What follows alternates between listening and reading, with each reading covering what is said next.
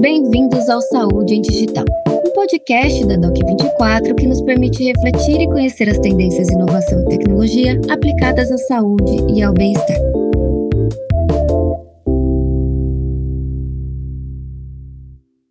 Neste episódio, nós vamos comentar sobre cabines conectadas, um projeto inovador em saúde digital da BP, a Beneficência Portuguesa de São Paulo, em parceria com a Doc24 e Diagnóstico.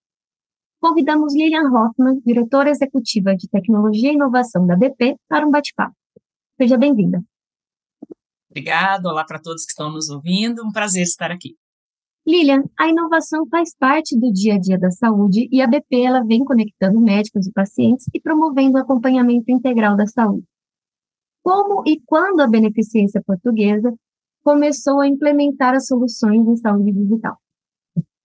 A BP tem de sempre a crença né, que a saúde digital é o caminho para que a gente possa dar mais acesso à saúde, baratear a saúde, empoderar né, o, os médicos, os profissionais que estão dentro deste, desse ecossistema tão importante, tão relevante para todos, né? A BP começou o seu processo, é, na verdade, com uma transformação digital, falando ainda num primeiro momento muito em dados, quando fez as suas implantações de prontuário eletrônico, tornou o atendimento do paciente dentro das nossas unidades 100% digital, né? não só falando é, dos dados de prontuário, mas as integrações com equipamentos médicos, com serviços diagnósticos. E num determinado momento, a gente sentiu a necessidade, claro que a pandemia foi um alavancador de tudo isso, né, de olhar também para esse extramuro, um pouco essa questão remota de onde esse paciente, aonde ele estivesse, ele pudesse receber saúde. Então, isso veio muito drivado pelo momento de pandemia em 2020, né? Esse tipo. E ainda a gente vem evoluindo nesse processo do que a gente chama de cuidado digital ou saúde digital. E como é hoje o trabalho em telesaúde, né? De que maneira isso vem melhorando a acessibilidade aos cuidados médicos? Perfeito. A gente tem dois tipos de processos hoje, né? O processo clássico da telemedicina, que a gente utiliza uma plataforma de telemedicina, faz o atendimento deste paciente, obviamente dentro de algumas especialidades médicas ou dentro de algum processo, né? Então, o paciente pode vir ao nosso ambulatório, optar por a telemedicina, mas ele também pode vir presencialmente ao nosso é, ambulatório e, às vezes, uma consulta de retorno, um processo posterior ser feito por telemedicina. Tem também parte relacionada à educação e acompanhamento do paciente. Então, às vezes, pacientes em determinadas terapias, pacientes crônicos, eles têm o advento da telemedicina para complementar esse atendimento. E a gente vem evoluindo agora para dar o que a gente tem chamado um pouco de expansão de visibilidade para a telemedicina, que é sim aí a aplicabilidade de cabines, de devices que permitam que o profissional possa ver de modo mais expandido, né? Seja porque usa um device e olha faz um exame físico mais completo, né, à medida em que atende este paciente, e também permite ao paciente uma modalidade que a gente ainda está num processo de pesquisa, né, finalizando agora, vamos publicar, que é uma modalidade onde também eu posso promover na telemedicina um atendimento assíncrono. Então, o paciente faz uso é, do dispositivo eletrônico, ele fala da sua história, ele faz aferições e a gente pode fazer com que o profissional médico veja este conteúdo em outro momento. Então, a gente tem evoluído essa telemedicina para esse outro tipo de abordagem que faz com que, né, como você mesmo perguntou no início, amplifique a possibilidade e, inclusive, a possibilidade de acesso. Então, o assíncrono pode ser uma grande saída para a saúde, onde a gente pode otimizar né? Se eu tivesse que fazer um exemplo muito simples, né? Se eu tenho uma oferta de telemedicina, eu tenho um profissional médico aguardando este paciente, eu posso ter um volume de consultas que financeiramente não paga a espera deste profissional o tempo todo pelos clientes. Se eu tenho determinadas modalidades que eu posso vir fazendo assíncrona, e aí eu foco o paciente para dar o retorno para todos esses, o médico, para dar o retorno para todos esses pacientes, eu otimizo a saúde, torno ela mais barata, de mesma qualidade. Então, o, o síncrono, ele acaba trazendo esse viés. Por isso, nós estamos nessa linha de pesquisa para tentar dizer, poxa, eu consigo ofertar uma telemedicina de muita qualidade e posso ter uma telemedicina com custo mais acessível para dar acesso aos pacientes.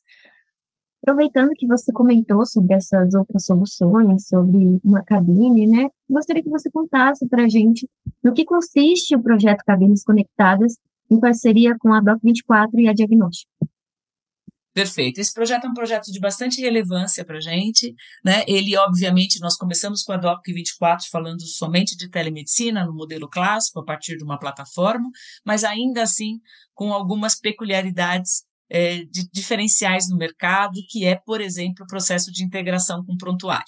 Então, se a gente falar só da telemedicina, a gente também vem buscando, junto à DOC24, já evoluímos bastante, já temos integrações, porque uma das nossas preocupações é o dado do paciente não ficar fragmentado. Então, a gente tem aí já uma especificidade um pouco melhor nesse processo, fazendo integrações do conteúdo clínico da telemedicina com os prontuários eletrônicos existentes dentro do hospital.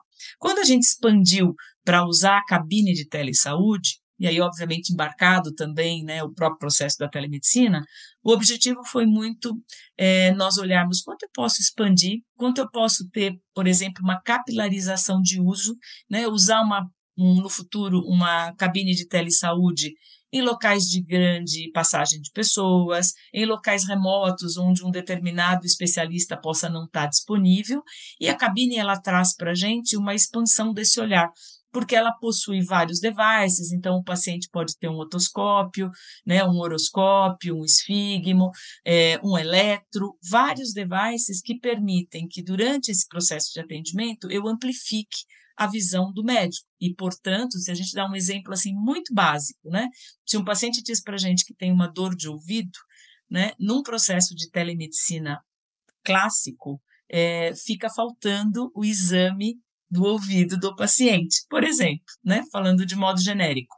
Numa cabine de telesaúde, eu posso amplificar esse olhar do profissional que está atendendo o paciente e entregar para ele a visão, por exemplo, do exame físico, porque o paciente vai sendo orientado, ele usa o otoscópio, né, nesse caso, e o médico consegue ter visão e aí sim, é, muitas vezes, solucionar o caso a partir daquele mesmo momento, né? É claro que os médicos que estiverem nos ouvindo precisam me me perdoar, né, nos meus exemplos, mas muitas vezes, né, eu ouço as práticas médicas internas dizendo, olha, eu consigo ter clareza de prescrever às vezes um antibiótico ou uma droga, porque eu consigo ter visão do que acontece. Esse projeto que nós fizemos junto com a Diagnóstica e com a DOC24, ele foi um projeto de pesquisa, porque a gente também tem a crença que a gente precisa de uma deep tech, né? A gente precisa provar que as tecnologias elas fazem sentido para a saúde e com o rigor científico, né, utilizando dados, utilizando populações que a gente possa comparar. E acho que o grande resultado deste deste processo que está sendo é, agora publicado em revistas científicas é mostrando é, tanto o nível de adesão que o paciente pode ter, como ele percebeu a usabilidade e a favorabilidade daquele processo, mas também a visão do profissional médico. E os nossos índices de favorabilidade e usabilidade, usamos scores é, de mercado, eles são bastante altos. Então, isso prova para nós, dentro deste projeto, que a cabine veio, né, esse tipo de device veio para ficar e veio para expandir e dar mais acesso à saúde.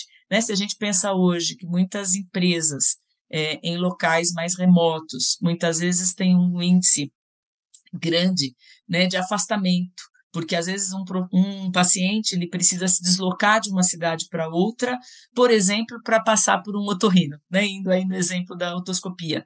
E com a, as cabines, por exemplo, nesses locais, por você amplificar, você pode solucionar, melhorando para o paciente um diagnóstico mais rápido, mas melhorando para as empresas também, por exemplo, evitando um afastamento. Então, acho que tem um ganha-ganha né, muito claro dentro dessa, dessa aplicabilidade das cabines de telesaúde. E você consegue explicar um pouquinho para a gente como foi esse processo, né, do paciente entrar em uma cabine, fazer um, um diagnóstico ali, conseguir fazer um exame sozinho? Perfeito. A gente fez uma, um processo usando duas populações. Primeiro fizemos uma primeira população, né, foi um projeto em duas fases, com 40 pacientes assintomáticos. Então, nós fizemos um convite né, para que as pessoas pudessem experimentar este processo.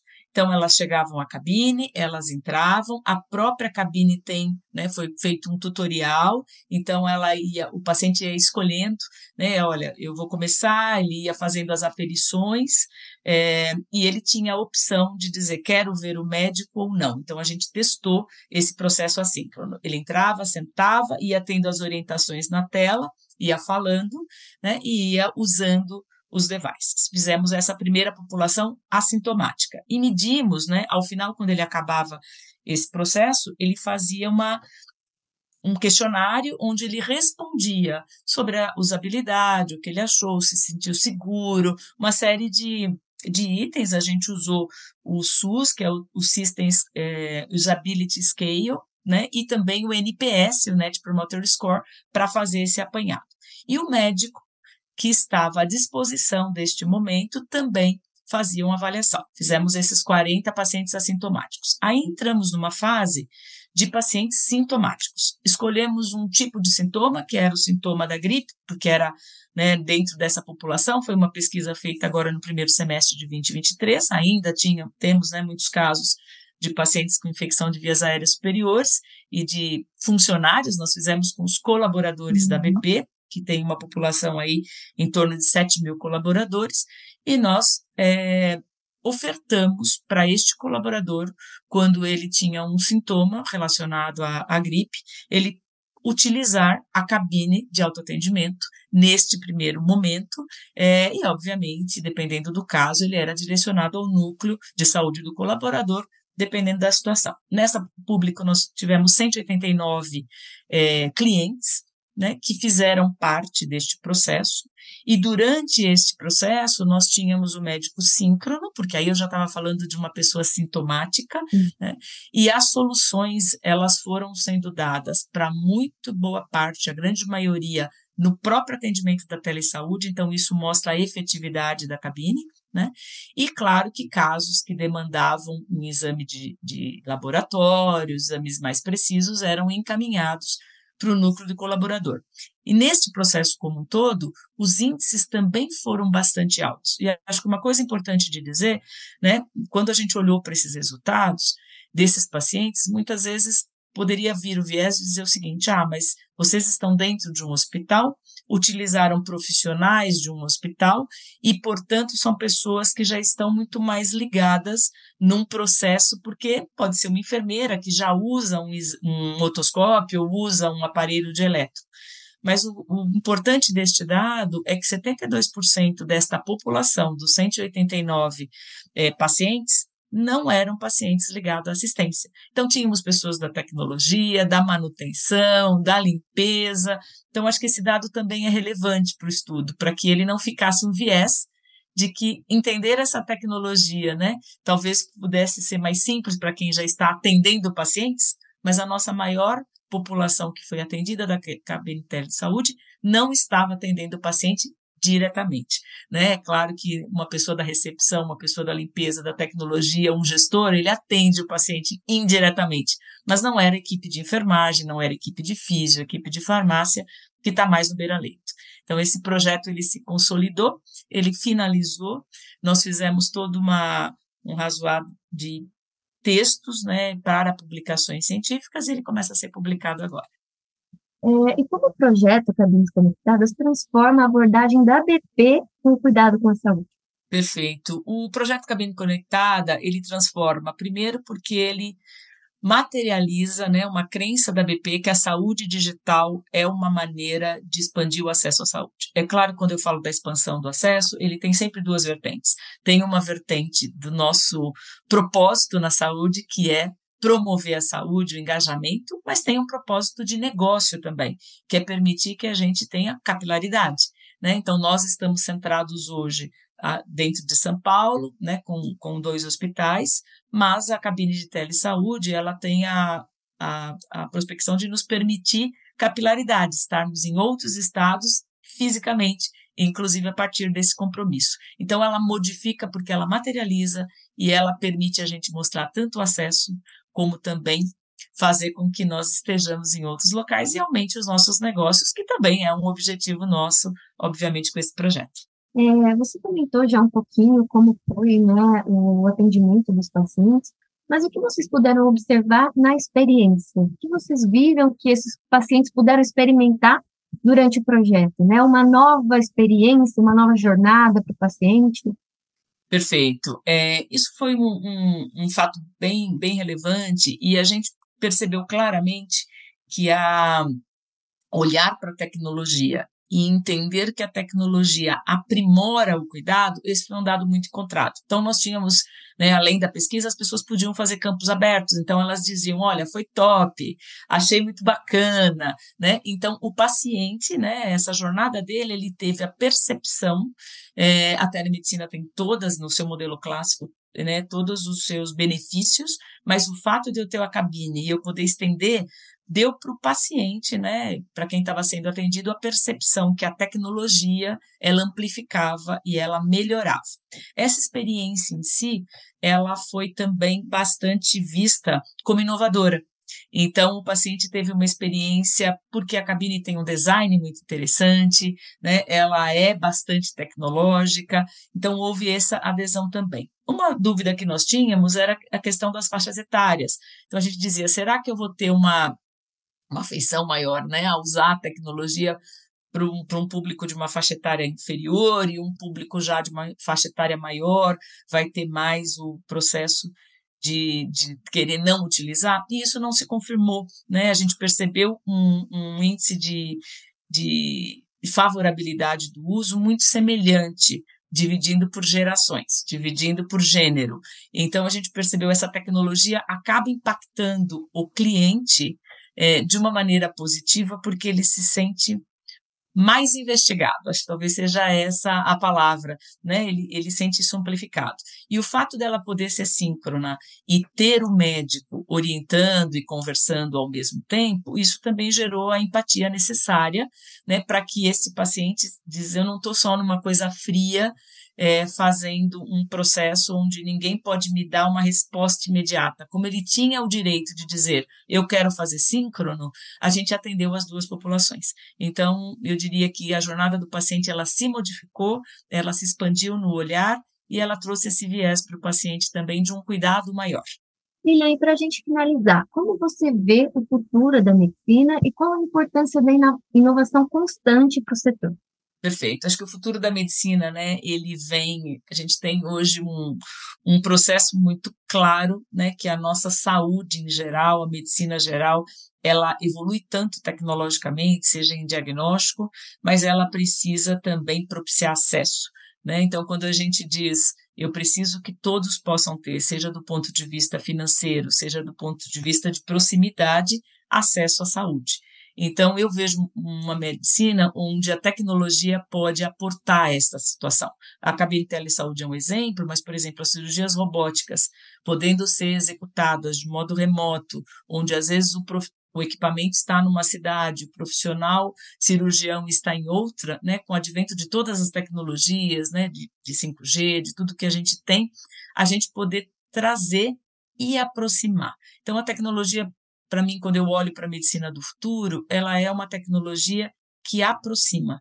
Então, se a gente usa o mesmo exemplo da, dos robôs, por exemplo, a gente diz: eu posso entregar para mais pessoas em muito mais regiões, por exemplo, o especialista cirurgião, mas ao mesmo tempo a tecnologia pode replicar, né? Se a gente pensa hoje na habilidade de um profissional em fazer uma cirurgia, quando eu coloco o advento da tecnologia do robô, eu consigo que aquele toque fino, que um profissional muito capacitado, que passou anos operando e que desenvolveu essa habilidade, eu posso pôr uma pessoa com menos tempo de vivência naquilo, mas junto com um robô, aproximando, por exemplo, o mesmo tipo de processo cirúrgico, é, sem eu ter tido tanto tempo de experiência. Então, a tecnologia ela vai e vem entrando bem nisso. A gente cria profissionais mais capacitados e a gente expande esse acesso. E, por fim, obviamente, a gente, quando fala da tecnologia em geral, a gente também tem no uso de dados, né, a possibilidade de criar coisas preditivas. Então, eu fazer com que este paciente não adoeça, eu fazer com que este paciente tenha obviamente, uma predição que possa fazer com que eu tenha uma intervenção mais precoce e, portanto, eu melhore a saúde dele, porque eu permito que ele não venha a adoecer na gravidade que aconteceria se eu não tivesse a intervenção. Então, eu vejo a tecnologia muito nesse lugar, barateando, empoderando os profissionais, né, aproximando o conhecimento e, obviamente, prevenindo para que a gente seja cada vez mais né, indivíduos mais saudáveis. É, isso vai fazer com que barateie a saúde também. Perfeito, Lilian. Algo mais que você gostaria de acrescentar? Olha, eu acho que se eu tivesse que, que pontuar, eu acho que é, eu diria duas coisas. Eu acho que importante, acho que isso vem uma, vem inclusive, né, um, um, nesse projeto de pesquisa das cabines, eu acho que vem um, um, um, agradecimento mesmo, seja a DOC 24, seja a diagnóstica, porque eles embarcaram junto com a gente numa realidade de que, por mais que a tecnologia ela seja muito atrativa, ela é sedutora, a gente precisa pesquisar sobre ela. E isso leva, às vezes, algo, esse rigor científico, algo que não é muito ágil, porque você precisa de populações, você precisa estudar o dado. Então, acho que assim, quanto mais fornecedores a gente tiver no mercado que permita que a gente ganhe sim é, escala em atendimento, mas que a gente traga rigor científico para o processo, acho que isso é bem importante. Tem uma pessoa que hoje é, responde pela área de pesquisa da BP e ela diz claramente uma frase que eu sempre digo para ela que eu uso quando eu falo, que ela diz assim que entre a paixão né, da tecnologia e a razão existe o rigor científico, o método científico, para que a gente não vá para esses dois extremos. Então, a gente precisa encontrar fornecedores que estejam dispostos, sim, com altas tecnologias, coisas muito bacanas, mas que a gente possa pesquisar juntos, que a gente possa mostrar a efetividade e aí sim colocar dentro dos nossos processos. Então, acho que o que eu queria dizer é isso. A gente tem né, muitas startups no mercado que às vezes têm coisas maravilhosas, né? Então, a paixão fala alto mas a gente precisa fazer a razão falar alto também para que a gente possa aplicar nos nossos negócios essa tecnologia. Sem dúvida. Lilian, muito obrigada por compartilhar conosco suas perspectivas sobre o futuro da medicina, é, sobre o projeto Cabines Conectadas. O Doc 24 agradece imensamente também pela parceria de vocês. Obrigada, e eu vejo quem está nos ouvindo e vocês dentro de uma cabine, quem sabe aí no futuro, muito em breve. Obrigada.